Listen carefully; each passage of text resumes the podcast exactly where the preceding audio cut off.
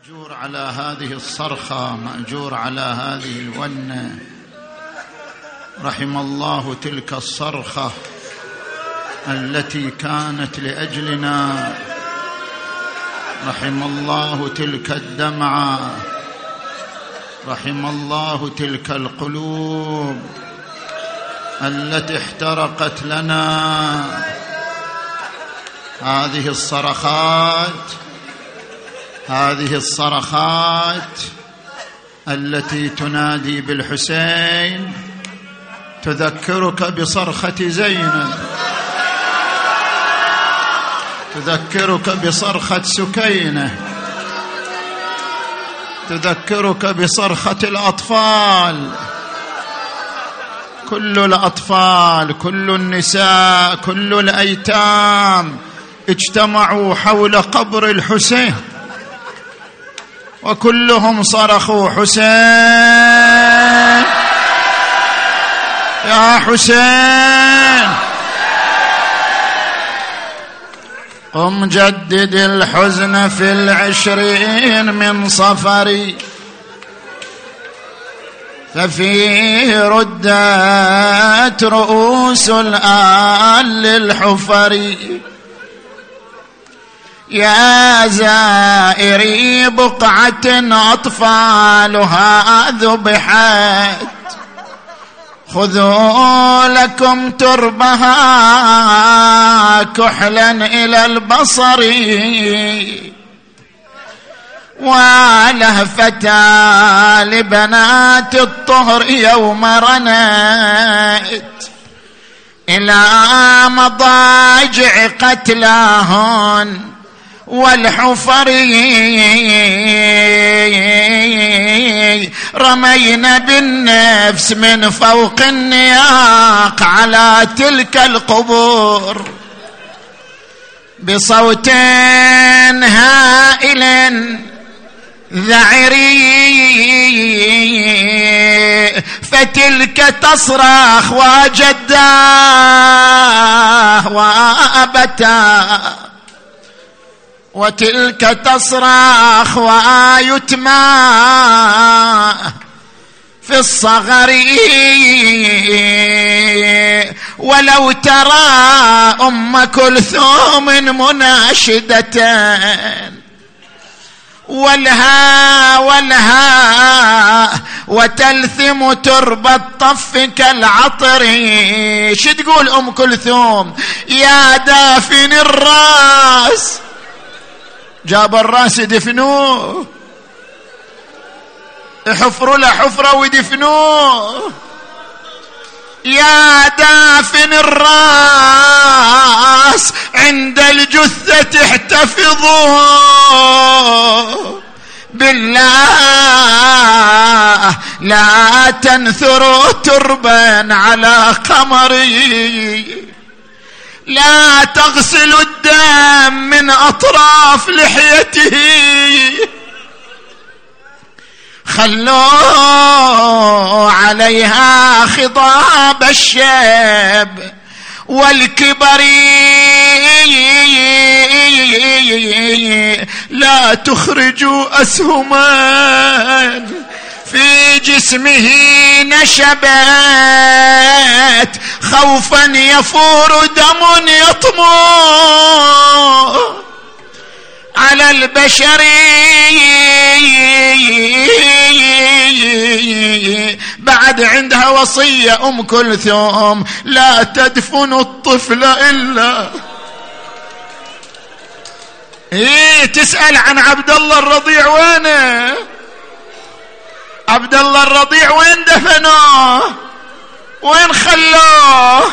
لا تدفن الطفل إلا عند والده فإنه لا يطيق اليتم في الصغر.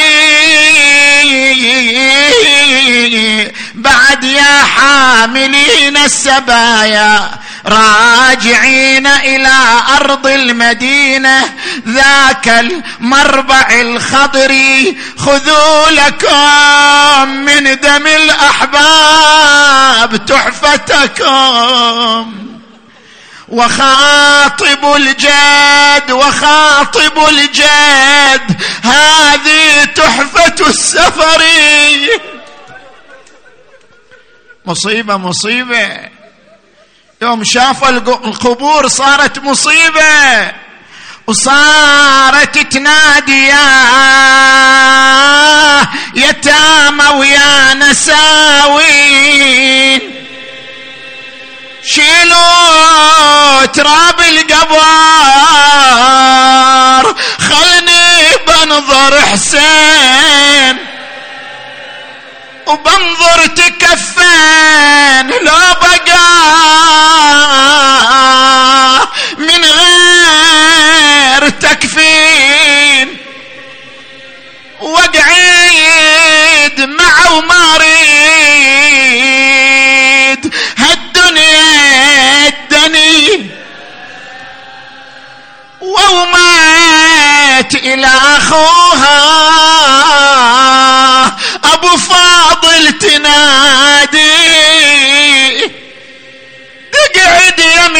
قطعة على جود أيادي.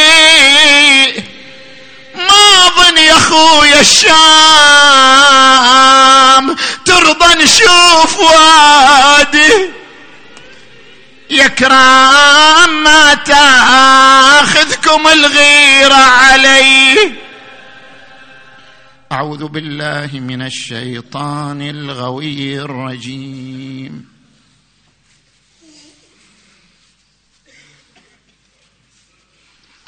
بسم الله الرحمن الرحيم. ولقد كرمنا بني آدم وحملناهم في البر والبحر ورزقناهم من الطيبات وفضلناهم على كثير ممن خلقنا تفضيلا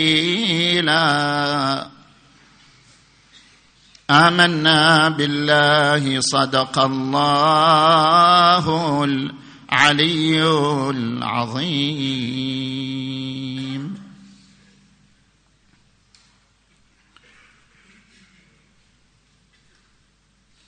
الآية المباركة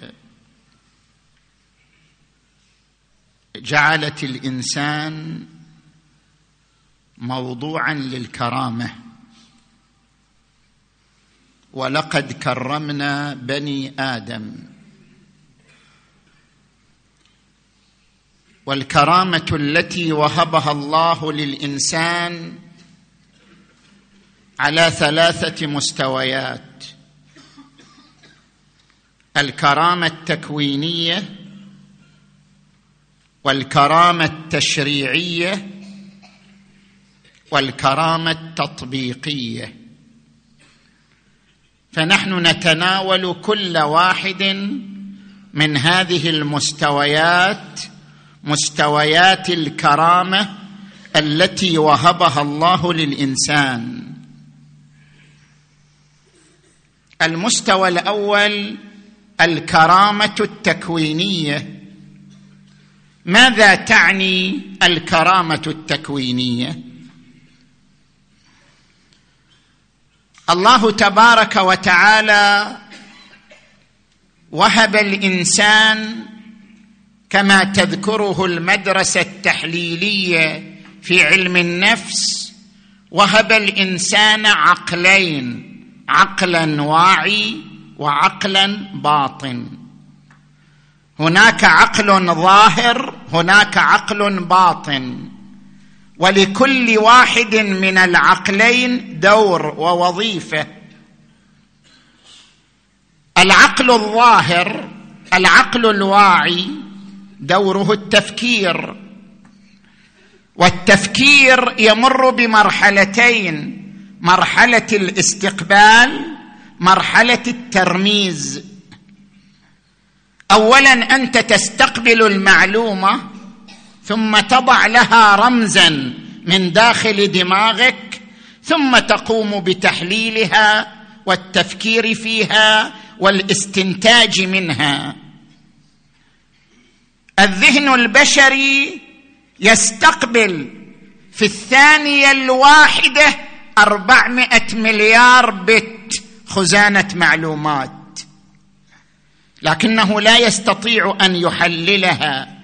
لا يستطيع أن يبرمجها إلا بمقدار ألفي معلومة. ألفا معلومة يقوم الذهن البشري بمزاولتها عن طريق اولا استقبالها ثم تأتي المرحلة الثانية الترميز لها. لا يمكن للذهن البشري أن يفكر بدون رموز. لا يمكن للذهن البشري أن يفكر بدون لغة.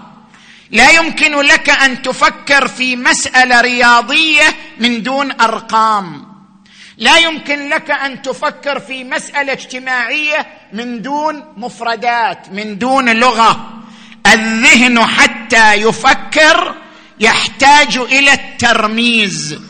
هذا هو العقل الظاهر العقل الواعي.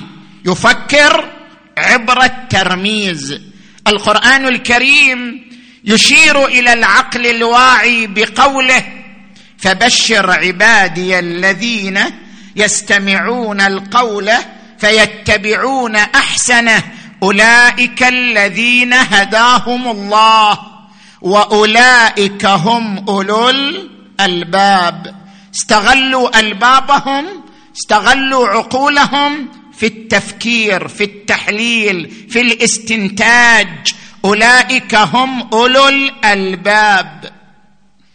هذا عقل. وعندنا عقل آخر وهو العقل الباطن. العقل الباطن ما هو دوره؟ علم النفس يقول العقل الباطن مجمع عناصر الشخصية. يعني شخصيتك في عقلك الباطن.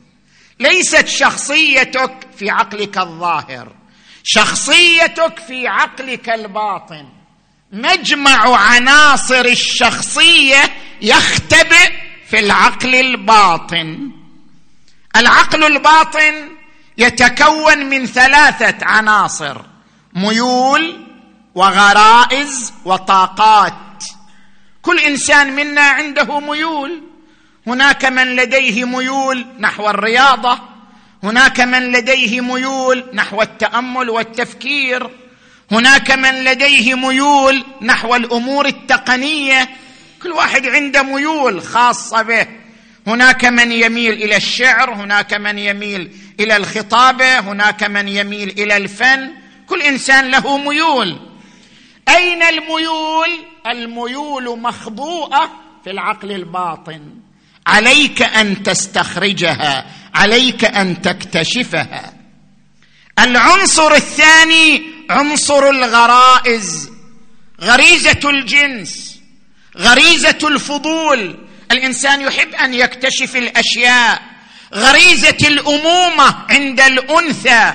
هذه الغرائز أين ترتكز؟ في العقل الباطن. العقل الباطن يحتويها يشتمل عليها.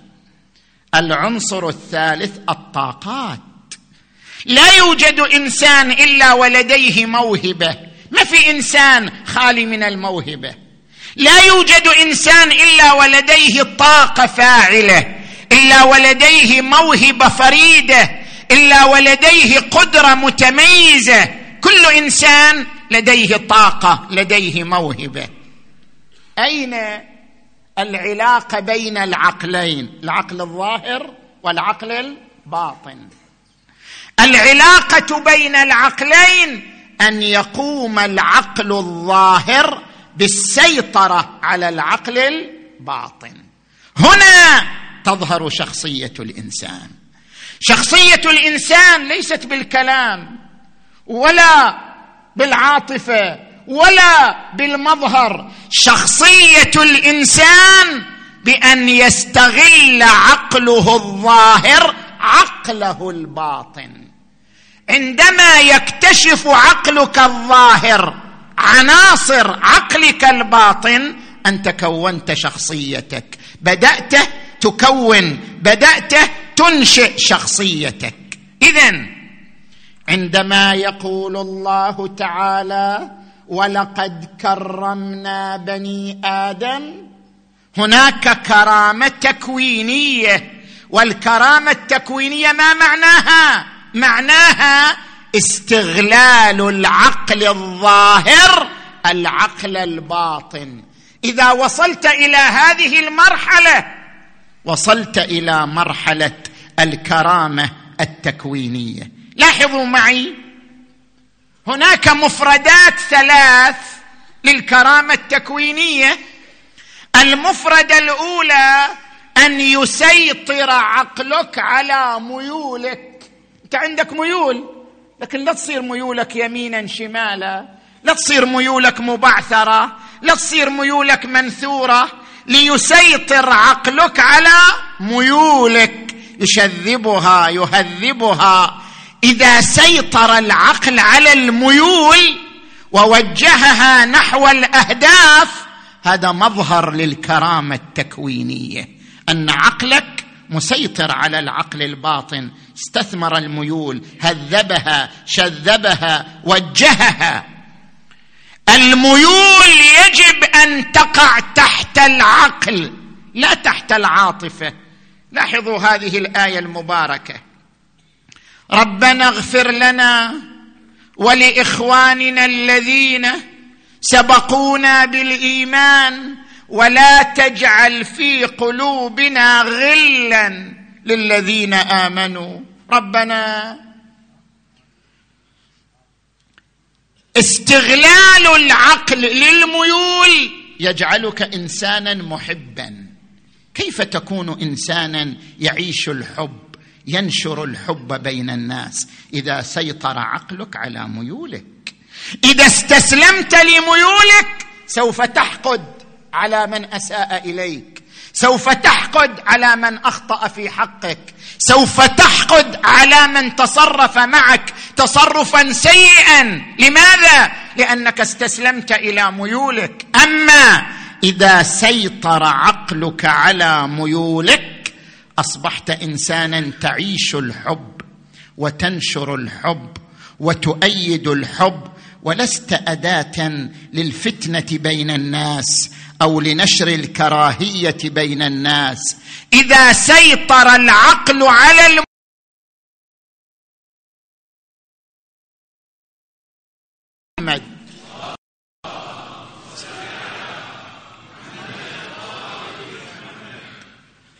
أحبب لغيرك ما تحب لنفسك. واكره له ما تكره لها. المفردة الثانية أن يسيطر العقل على الغرائز. كيف يسيطر عقلي على غريزتي؟ إذا سيطر عقلي على غريزتي صرت مصداقا لقوله تعالى فأما من أعطى واتقى وصدق بالحسنى صرت مصداقا لقوله تعالى وأما من خاف مقام ربه ونهى النفس عن الهوى فإن الجنة هي المأوى.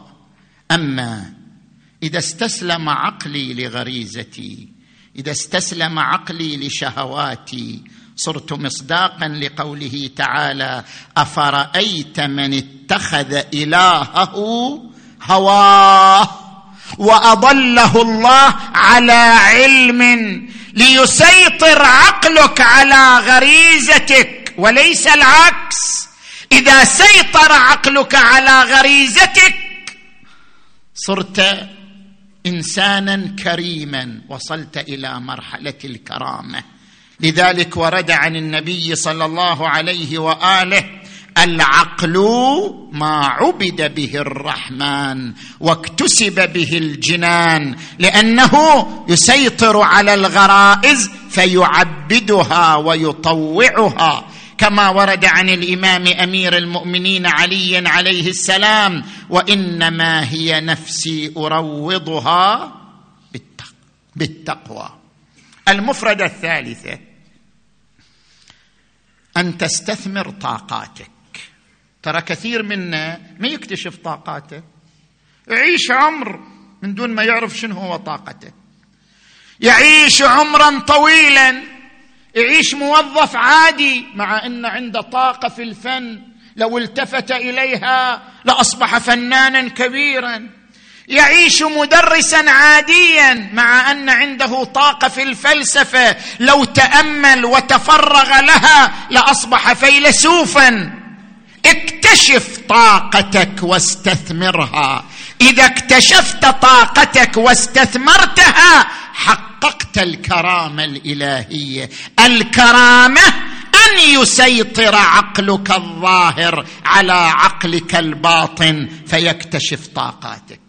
اكتشف طاقتك وفعلها كيف اكتشف طاقتي؟ اكتشفها بالثقافة. إذا توسعت في الثقافة عرفت الطاقات عرفت الإبداعات عرفت الملكات سوف تكتشف أنت في أي ملكة في أي طاقة. بالتجربة جرب طاقات جرب مواهب جرب فنون إلى أن تكتشف طاقتك المخبوءة في ذاتك. لا تستسلم للوقت. لا تستسلم للروتين. الروتين يقتلك يقتل طاقتك. ورد عن الإمام الكاظم عليه السلام من تساوى يوما فهو مغبون. لا تكن مغبون لا تكن خاسر. اغتنم الفرصة. اكتشف طاقتك واستثمرها واستغلها فإن اكتشاف الطاقة مظهر للكرامة التكوينية. ولقد كرمنا بني آدم. لاحظوا يا إخوان الآية ماذا قالت؟ قالت ولقد كرمنا بني آدم وحملناهم. في البر والبحر. ورزقناهم من الطيبات. كيف حملناهم؟ لأنهم هم شغلوا عقولهم. خب ما الله حملهم من مكان إلى مكان. هم شغلوا عقولهم. لولا أنهم استثمروا طاقاتهم لما استطاعوا أن يخترعوا وسائل النقل من مكان إلى مكان. وحملناهم في البر والبحر. لولا أنهم حركوا طاقاتهم لما استطاعوا أن يزرعوا الطيبات ورزقناهم من الطيبات. اذا الكرامة أن تكتشف طاقتك فإذا اكتشفت طاقتك حركت إبداعاتك ومواهبك وأصبحت مصداقا للكرامة التكوينية التي وهبها الله للإنسان. هذا المستوى الأول الكرامة التكوينية. نجي إلى المستوى الثاني. الكرامة التشريعية. الإسلام جعل للإنسان بما هو إنسان. بما هو إنسان جعل له لائحة حقوق. هناك لائحة حقوق رسمها الإسلام للإنسان بما هو إنسان. هذه اللائحة تمثل الكرامة التشريعية. ولقد كرمنا بني آدم. يعني تشريعا. كيف؟ شوف اللائحة الإسلامية للحقوق أوسع من لائحة الحقوق في الأمم المتحدة. ليش؟ الإنسان وهو نطفة له حق. وهو جثة هامدة له حق. الإنسان بمجرد أن يصبح بويضة ملقحة ملتصقة بجدار الرحم يصبح له حقوق. لا يجوز إجهاضه لا يجوز إهداره إلا في حالات استثنائية احتراما له مع أنه ما زال بويضة ملقحة مع أنه لم تلج فيه الروح بعد لكن له حق إنساني له كرامة تشريعيه وهو بويضه ملقحه وأما إذا ولجته الروح فإجهاضه قتل قتل وجريمة لأنه قتل لإنسان. لا فرق في الإنسان بين الوليد والجنين. وإذا مات وأصبح جثة هامدة لا يجوز إتلاف جسده لا يجوز التصرف بجسده إكراما له. احتراما له. الإنسان له حق الكرامة جنينا وليدا طفلا شابا كهلا شيخا ميتا. له كرامة له حرمة. من مظاهر الكرامة التشريعية التي رسمها الإسلام ونادى بها الإسلام. هناك مظاهر ثلاثة رئيسة في لائحة الحقوق في الشريعة الإسلامية. المظهر الأول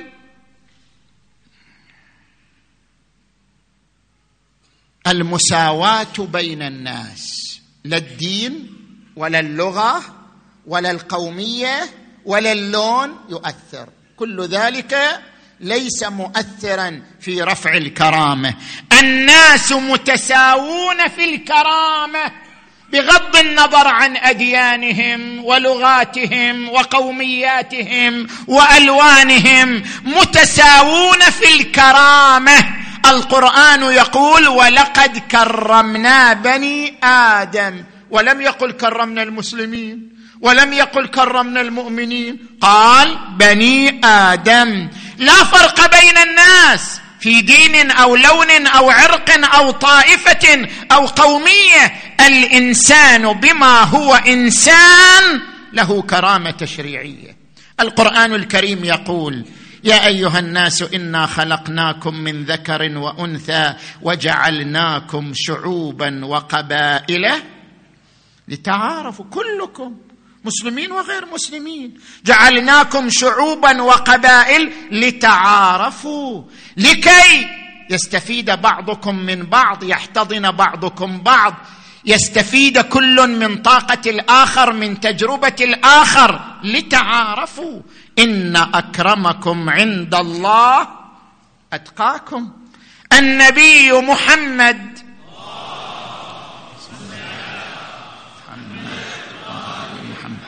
يقول لا فضل لعربي على عجمي إلا بالتقوى والناس كأسنان المشط النبي ساوى بين بلال بن رباح الحبشي عمار بن ياسر الذي كان من الرقيق قبل الإسلام ساوى بينهما وبين العباس بن عبد المطلب وهو الهاشمي. وبين عبد الله بن عباس وهو الهاشمي وساوى بين أبي ذر العربي وبين سلمان الفارسي. ساوى الإسلام بين الجميع وجعل هؤلاء الذين كانوا يعدون رقيقا لا يعطونهم أدنى درجة من المواطنة. في ذلك الوقت اعتبرهم الإسلام قادة وفي طليعة القادة. عمار بن ياسر وهاشم المرقال وثابت بن قيس وغيرهم. الإمام أمير المؤمنين الذي سار على نهج رسول الله صلى الله عليهما وآلهما. الإمام أمير المؤمنين يقول في عهده لمالك الأشتر وأشعر قلبك الرحمة للرعية واللطف بهم. فإن الناس صنفان. إما أخ لك في الدين أو نظير لك في الخلق. ومر الإمام أمير المؤمنين وجد إنسانا يتسول ظاهرة التسول ظاهرة غير صحية في المجتمع. التفت قال لماذا هذا يتسول؟ قالوا هذا نصراني كبر. فلم يقدر على العمل فأصبح يكتسب قوته عن طريق التسول. قال ويحكم استخدمتموه حتى إذا كبر تركتموه يتكفف الناس أعطوه من بيت المال. بيت المال ليس خاصا بالمسلمين بيت المال لكل المواطنين وهذا مواطن أعطوه من بيت المال ما يسد به جوعته ويوفر له قوته. الإمام علي عليه السلام في رجوعه من إحدى معاركه مر على كنيسة على صومعة. قال بعض اصحابه يا أبا الحسن هذا مكان طالما عصي فيه الله. قال ما؟ قل هذا مكان طالما عبد فيه الله. الكنيسة المسجد الصومعة كلها أماكن عبادة. لأن الإنسان بما هو إنسان له كرامة له حرمة في القرآن وفي التشريع الإسلامي. مهما كان دينه لونه عرقه قوميته ولقد كرمنا بني آدم. هذا المظهر الأول للكرامة التشريعية. المظهر الثاني القيمة بالعمل والإنتاج وليست القيمة بالمنصب وليست القيمة بالجاه. قيمتك ليست بعائلتك.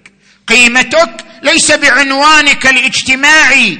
قيمتك ليست بلقبك العريض. قيمتك ليست بوظيفتك ولا بمنصبك. قيمتك بما تعطي. قيمتك بما تنتج. الإمام أمير المؤمنين علي عليه السلام يقول قيمة كل امرئ ما يحسنه ما يقدم من إنتاج ما يقدم من عطاء. قيمة كل امرئ ما يحسنه. ويقول القرآن الكريم وأن ليس للإنسان إلا ما سعى. سعيك. وأن سعيه سوف يرى. وقل اعملوا فسيرى الله عملكم ورسوله والمؤمنون. الذي خلق الموت والحياة ليبلوكم أيكم أحسن عملا. العمل الأحسن العمل. هذا هو مقياس شخصيتك. الإسلام يقول قيمتك بالعمل لا بالنسب لا بالجاه لا بالمنصب لا باللقب. قيمتك بالعمل. وهذا مظهر آخر للكرامة التشريعية. المظهر الثالث للكرامة التشريعية استحقاق التقدير. لاحظوا يا إخوان الإنسان له حاجات أولية له حاجات ثانوية. حاجات ثانوية حاجتك إلى الأولاد حاجة ثانوية. حاجتك إلى الثروة حاجة ثانوية. هناك حاجات أولية لا يستغني عنها إنسان.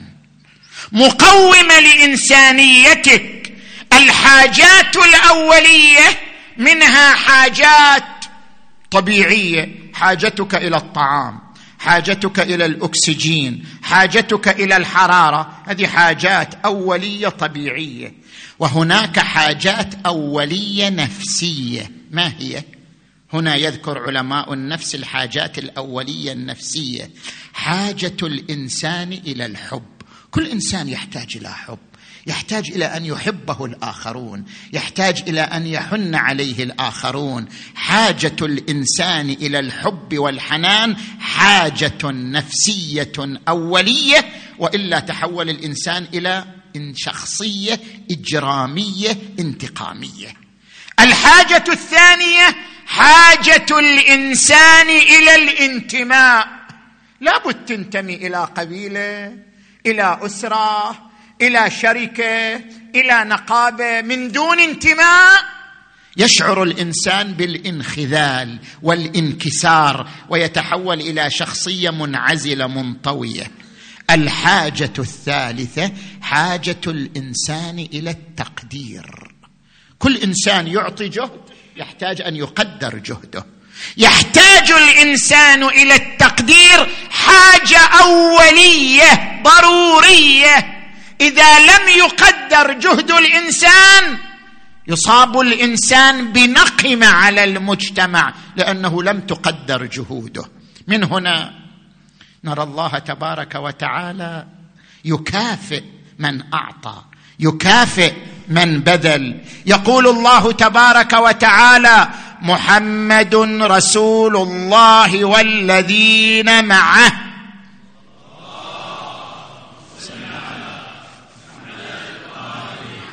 أشداء على الكفار رحماء بينهم. تراهم ركعا سجدا يبتغون فضلا من الله ورضوانا. يمدح الرسول أصحاب محمد.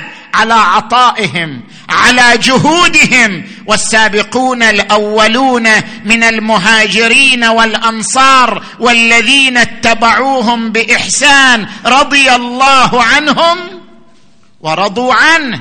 وأيضا يمدح من تميز من بين أصحاب رسول الله إنما وليكم الله ورسوله والذين آمنوا الذين يقيمون الصلاة ويؤتون الزكاة وهم راكعون وهو علي بن أبي طالب.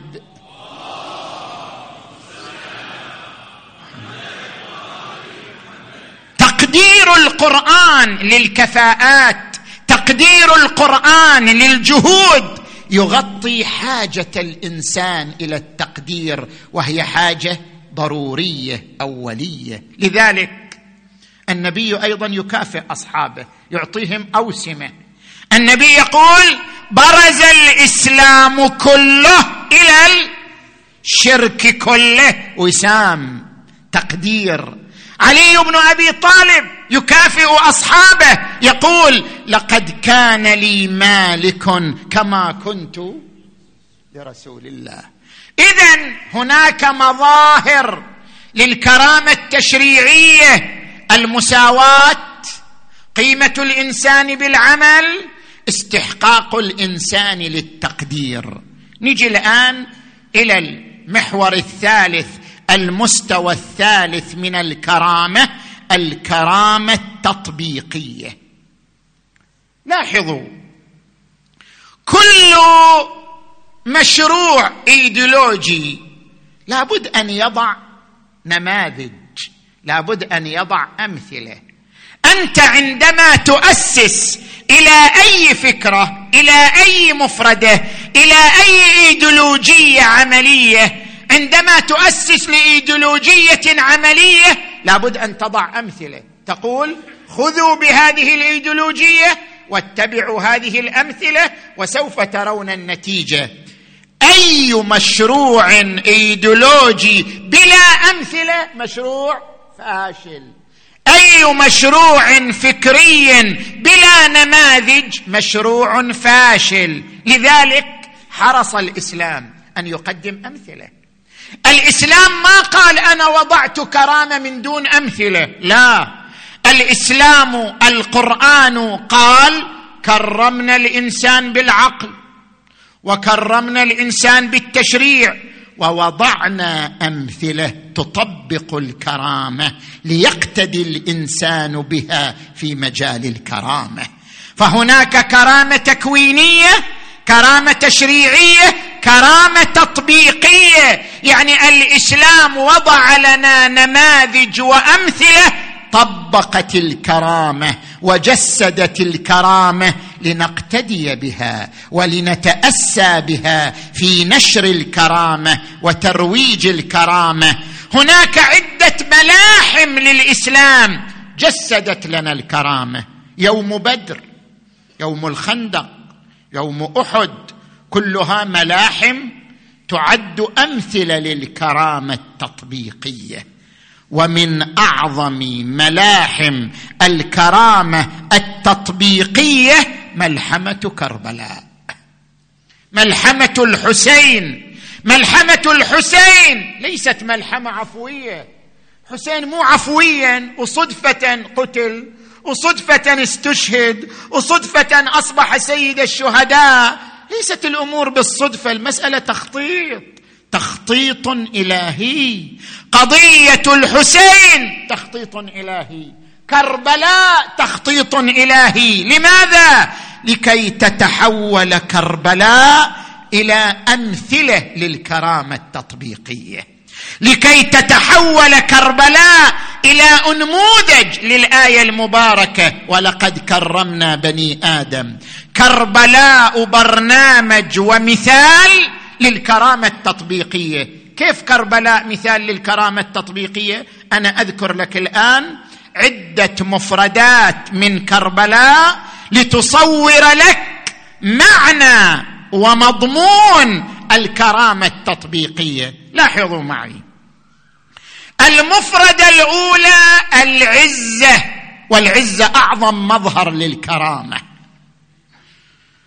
ولله العزة ولرسوله وللمؤمنين. كن عزيزا ولا تكن ذليلا. أتدري متى تكون ذليلا؟ عندما تنقاد لشهوتك فأنت ذليل أمام شهوتك. الشهوة إذا استعرت في الإنسان إذا سيطرت على الإنسان أصبح الإنسان ذليلا أمامها. أعظم ذلة الذلة أمام الغريزة والشهوة. أعظم ذلة خسيسة أن تنقاد لغريزتك وشهوتك. كما ورد عن الإمام الصادق عليه السلام ما أقبح بالمؤمن أن تكون له رغبة تذله. الرغبة تذلك الشهوة تذلك العزة أن تقف أمام شهواتك. العزة أن تتحدى الإغراءات أن تتحدى غليان الشهوة أن تتحدى غليان الغريزة وتقف بحزم وقوة إرادة مع إيمانك مع دينك مع مبادئك. حينئذ تكون انسانا عزيزا. الإمام الصادق عليه السلام يقول المؤمن يكون عزيزا ولا يكون ذليلا. المؤمن أعز من الجبل. إن الجبل يستقل منه يعني يؤخذ منه بالمعاول والمؤمن لا يؤخذ من دينه شيء. المؤمن ثابت على دينه مهما تعرض لإغراءات مادية لإغراءات شهوية لإغراءات اجتماعية ثابت على دينه ثابت على مبادئه. هذه هي العزة. العزة أن تثبت وأن تتحدى الغرائز والشهوات حينئذ تكون مصداقا للإنسان العزيز. كربلاء جسدت مبدأ العزة. وقال سيد وبطل معركة كربلاء. ألا وإن الدعي ابن الدعي قد ركز بين اثنتين بين السلة والذلة وهيهات منا الذلة يأبى الله لنا ذلك ورسوله والمؤمنون وجذور طابت وحجور طهرت وأنوف حمية ونفوس أبية أن تؤثر طاعة اللئام على مصارع الكرام. وقال والله لا أعطيكم بيدي إعطاء الذليل ولا أقر إقرار العبيد. هذه المفردة الأولى للكرامة يوم كربلاء. العزة. المفردة الثانية الرقابة الاجتماعية.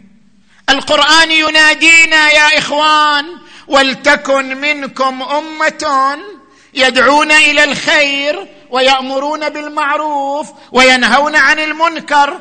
كنتم خير أمة أخرجت للناس تأمرون بالمعروف وتنهون عن المنكر. يعني مسؤوليتكم هي رقابة اجتماعية. لا تقل موسى بدينا وعيسى بدينا وما لي شغل بالناس. لا لك شغل بالناس.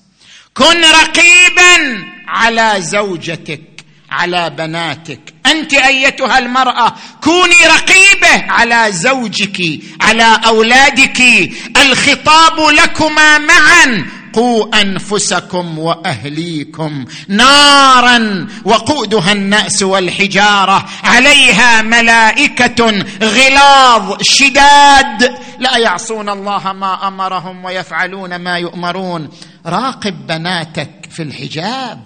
راقب أولادك في الصلاة راقب سلوك زوجتك وذريتك راقبي أنت أيتها المرأة سلوك زوجك تصرفات زوجك تصرفات أبنائك ليقم الجميع. بمسؤولية الرقابة الاجتماعية مسؤولية الرقابة الاجتماعية. قال عنها القرآن الكريم والعصر إن الإنسان لفي خسر إلا الذين آمنوا وعملوا الصالحات و وتواصوا. رقابة اجتماعية. وتواصوا بالحق. وتواصوا بالصبر. كربلاء جسدت. مسؤولية الرقابة الاجتماعية. سيد شهداء كربلاء قال ما خرجت اشرا ولا بطرا ولا مفسدا ولا ظالما وإنما خرجت لطلب الإصلاح. أريد أن أمارس الرقابة أريد أن آمر بالمعروف وأنهى عن المنكر. المفردة الثالثة الاستقلال في الشخصية. خلي يصير عندك استقلال لا تصير تابع للآخرين. لا تكن تابعا لأعراف أو عادات أو تقاليد. كن مستقلا في إرادتك كن مستقلا في قرارك. استقلال الشخصية مظهر للكرامة. الاستقلال في القرار مظهر للكرامة. كن مستقلا في شخصيتك. لا تكن عبد غيرك وقد خلقك الله حرا. هكذا قال النبي محمد.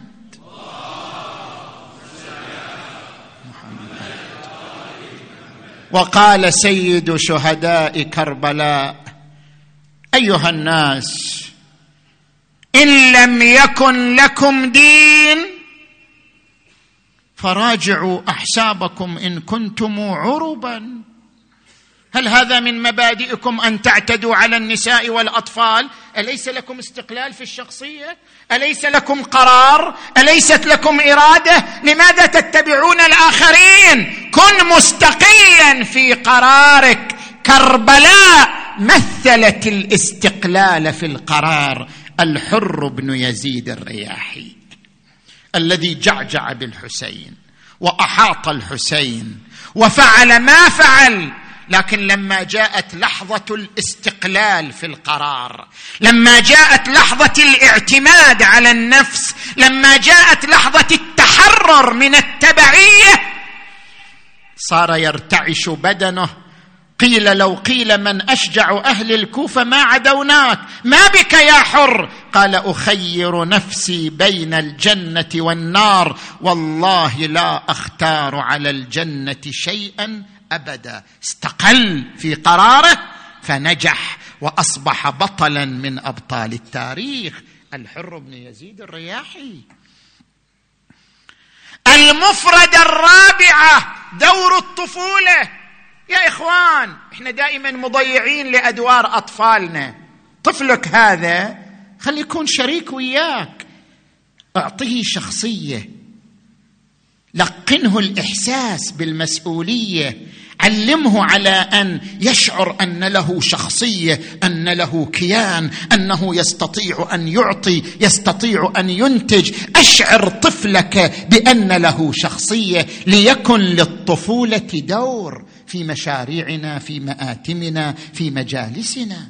طفلك جيب المأتم حتى لو عمل مشاغبة عمل حركة خليه يشتغل خليه يتصرف كما يريد. المهم أن يحضر المأتم كما أنت تحضر وأن يحضر إلى جانبك ليشعر أن له شخصية وكرامة ليقوم بدوره ليتعلم كيف يعطي وكيف ينتج. اذا للطفولة دور في مساجدنا في مآتمنا في مشاريعنا الفكرية التربوية الاجتماعية كربلاء علمتنا هذه المفردة من مفردات الكرامة التطبيقية أن للطفولة دورا كدور الشيخ كدور الشاب القاسم بن الحسن طفل عمره 11 سنة لكن هذا القاسم عليه السلام مثل دور الطفولة يوم كربلاء بشخصيته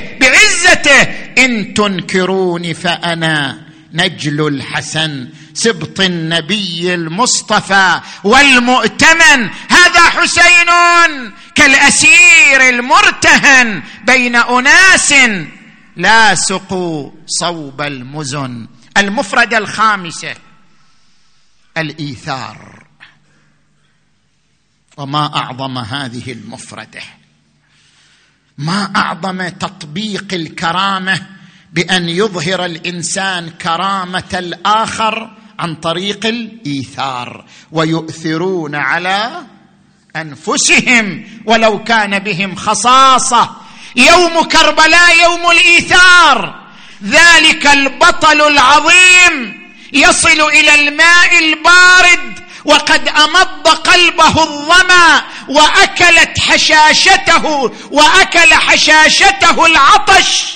ومع ذلك يتذكر سيده يتذكر ذلك القائد العظيم أنه عطشان ظمآن يرمي الماء من يده إيثارا مواساة يا نفس من بعد الحسين هوني وبعده لا كنت أو تكوني. هذا حسين وارد المنون وتشربين بارد المعين. تالله ما هذه فعال؟ ديني ولا فعال. صادق اليقين. الإيثار مفرده من مفردات الكرامة يوم كربلاء. وأيضا المفرده السادسة.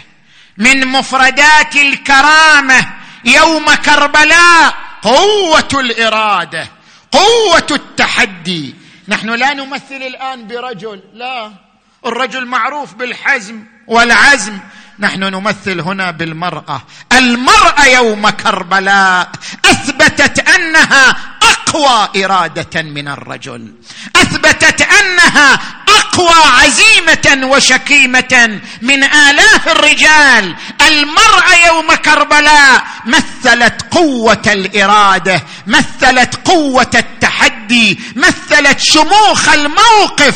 المرأة يوم كربلاء خرجت ببطولة بشجاعة بشهامة ووصلت إلى الجسد الشريف ومدت يديها ورفعت ورفعت الجسد على يديها وقالت اللهم اللهم تقبل منا هذا القربان. أي اليوم تحمل الجسد على إيديها ويوم ثاني تحمل الرأس في صدرها.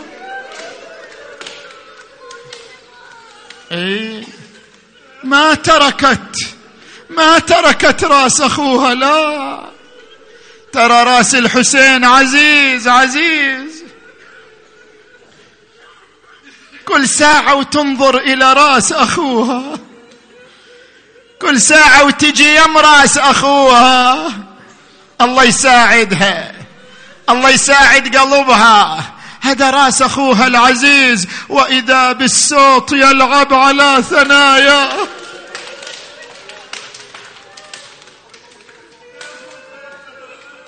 تقدر؟ تقدر تشوف؟ كلما رفعت عينها رأت الصوت يلعب على خده. كلما رفعت طرفها رأت الدماء تنبع من خده. ماجور ماجور.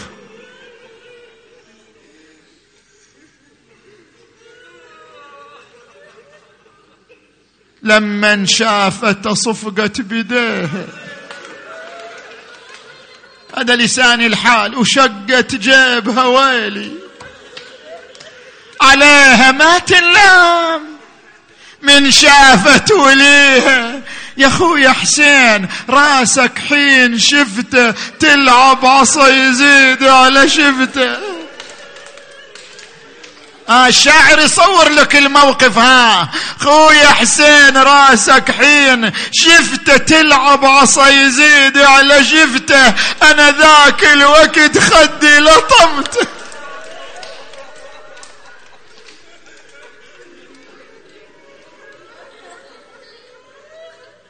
وبقي الراس في صدرها. من الشام إلى كربلاء. الراس وين؟ في صدر زينب. بين ذراعي زينب. لأنها تحتضن الحسين. والليلة ليلة الزيارة. ونتذكر زائري الحسين. أول من زار الحسين بنو أسد. جبنوا أسد ونزلوا بكربلاء وصعدوا على التلال وإذا بجثة تظللها الطيور. تفوح منها رائحة العطر.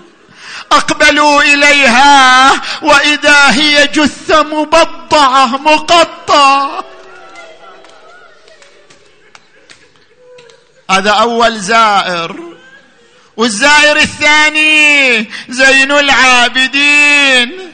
عاد هذا الزاير شلون تصرف؟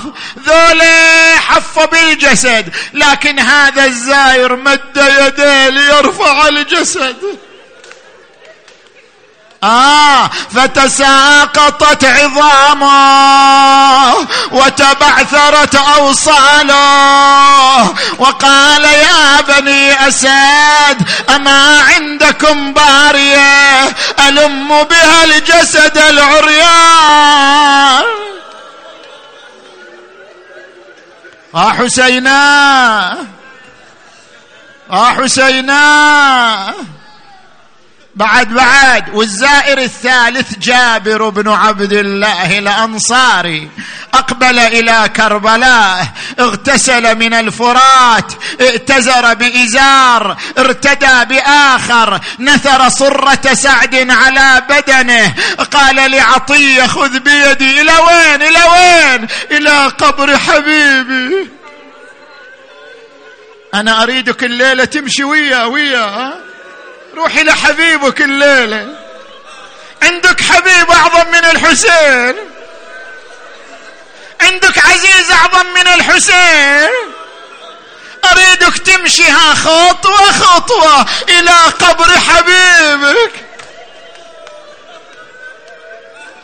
وكان كلما رفع رجلين ووضع الأخرى كبر الله وهللها وإحنا وياه إلى أن وصل إلى القبر. قال له سيدي جابر هذا قبر الحسين. قال ضع يدي على القبر. أريد أشعر بحبيبي أريد أشعر. انت تصور تصور الموقف ها. انت إيدك على الضريح. شعر بالقبر شعر بحرارة القبر. وإذا الصوت من داخل من داخل من داخل قلب حسين.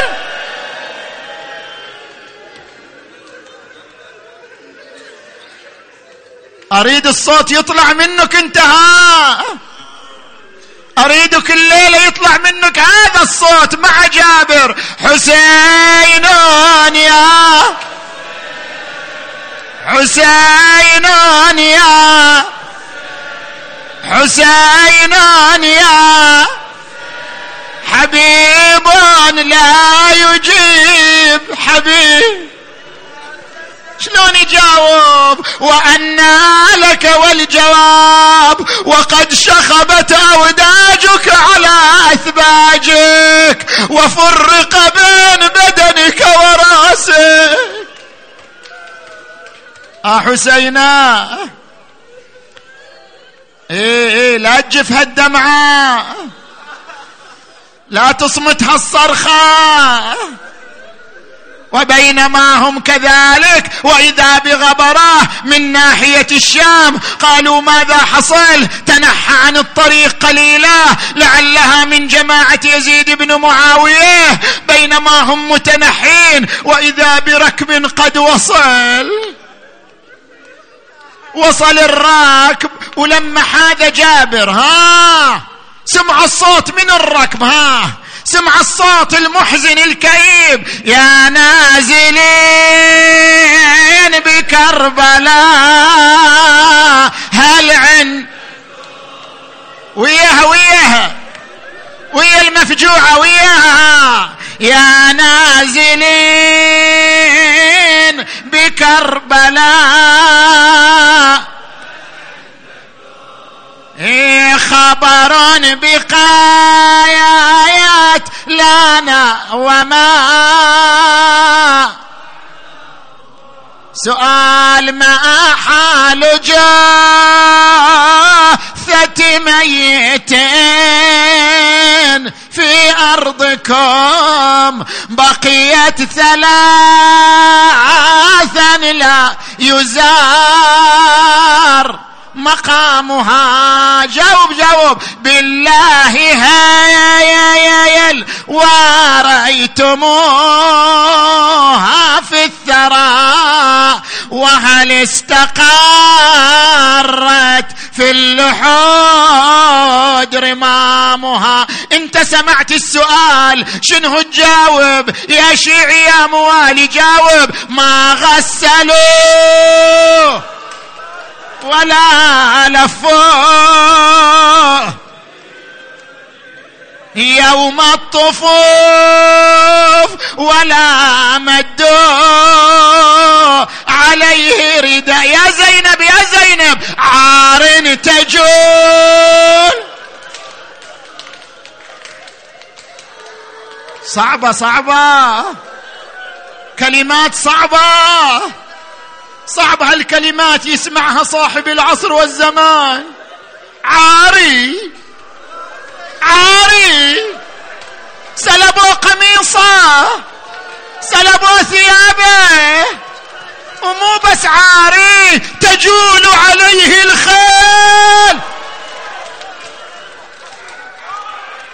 عشر من خيول الأعوجية تنعلت بالحديد وداست على صدره.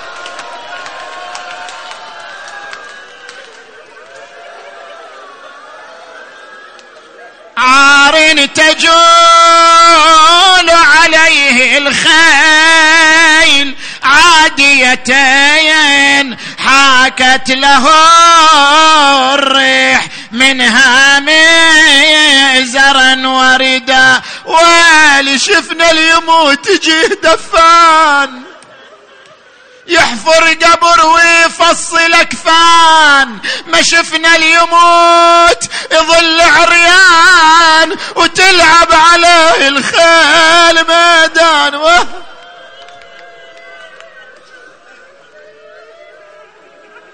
وحسينا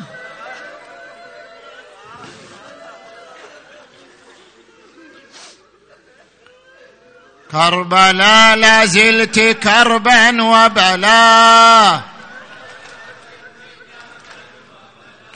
كربلاء لا زلت كربا وبلا. قم واقف. كربلاء لا زلت كربا وبلا. ما لقي عندك آل المصطفى. كم على تربك لما صرعوا. من دم سال ومن دمع جرى. وصريعا عالج الموت بلا كربلاء. شد لحيين ولا مد ردا كربلاء. غسلوه بدم الطعن وما كفنوه غير بوغاء الثرى. يا رسول الله لو عاينتهم وهم ما بين قتل وسباه لو رسول الله يحيا بعده. جلس اليوم عليه للعزاء. كربلاء لازلت كربا وبلا. ما لقي عندك آل المصطفى. حسين حسين. حسين حسين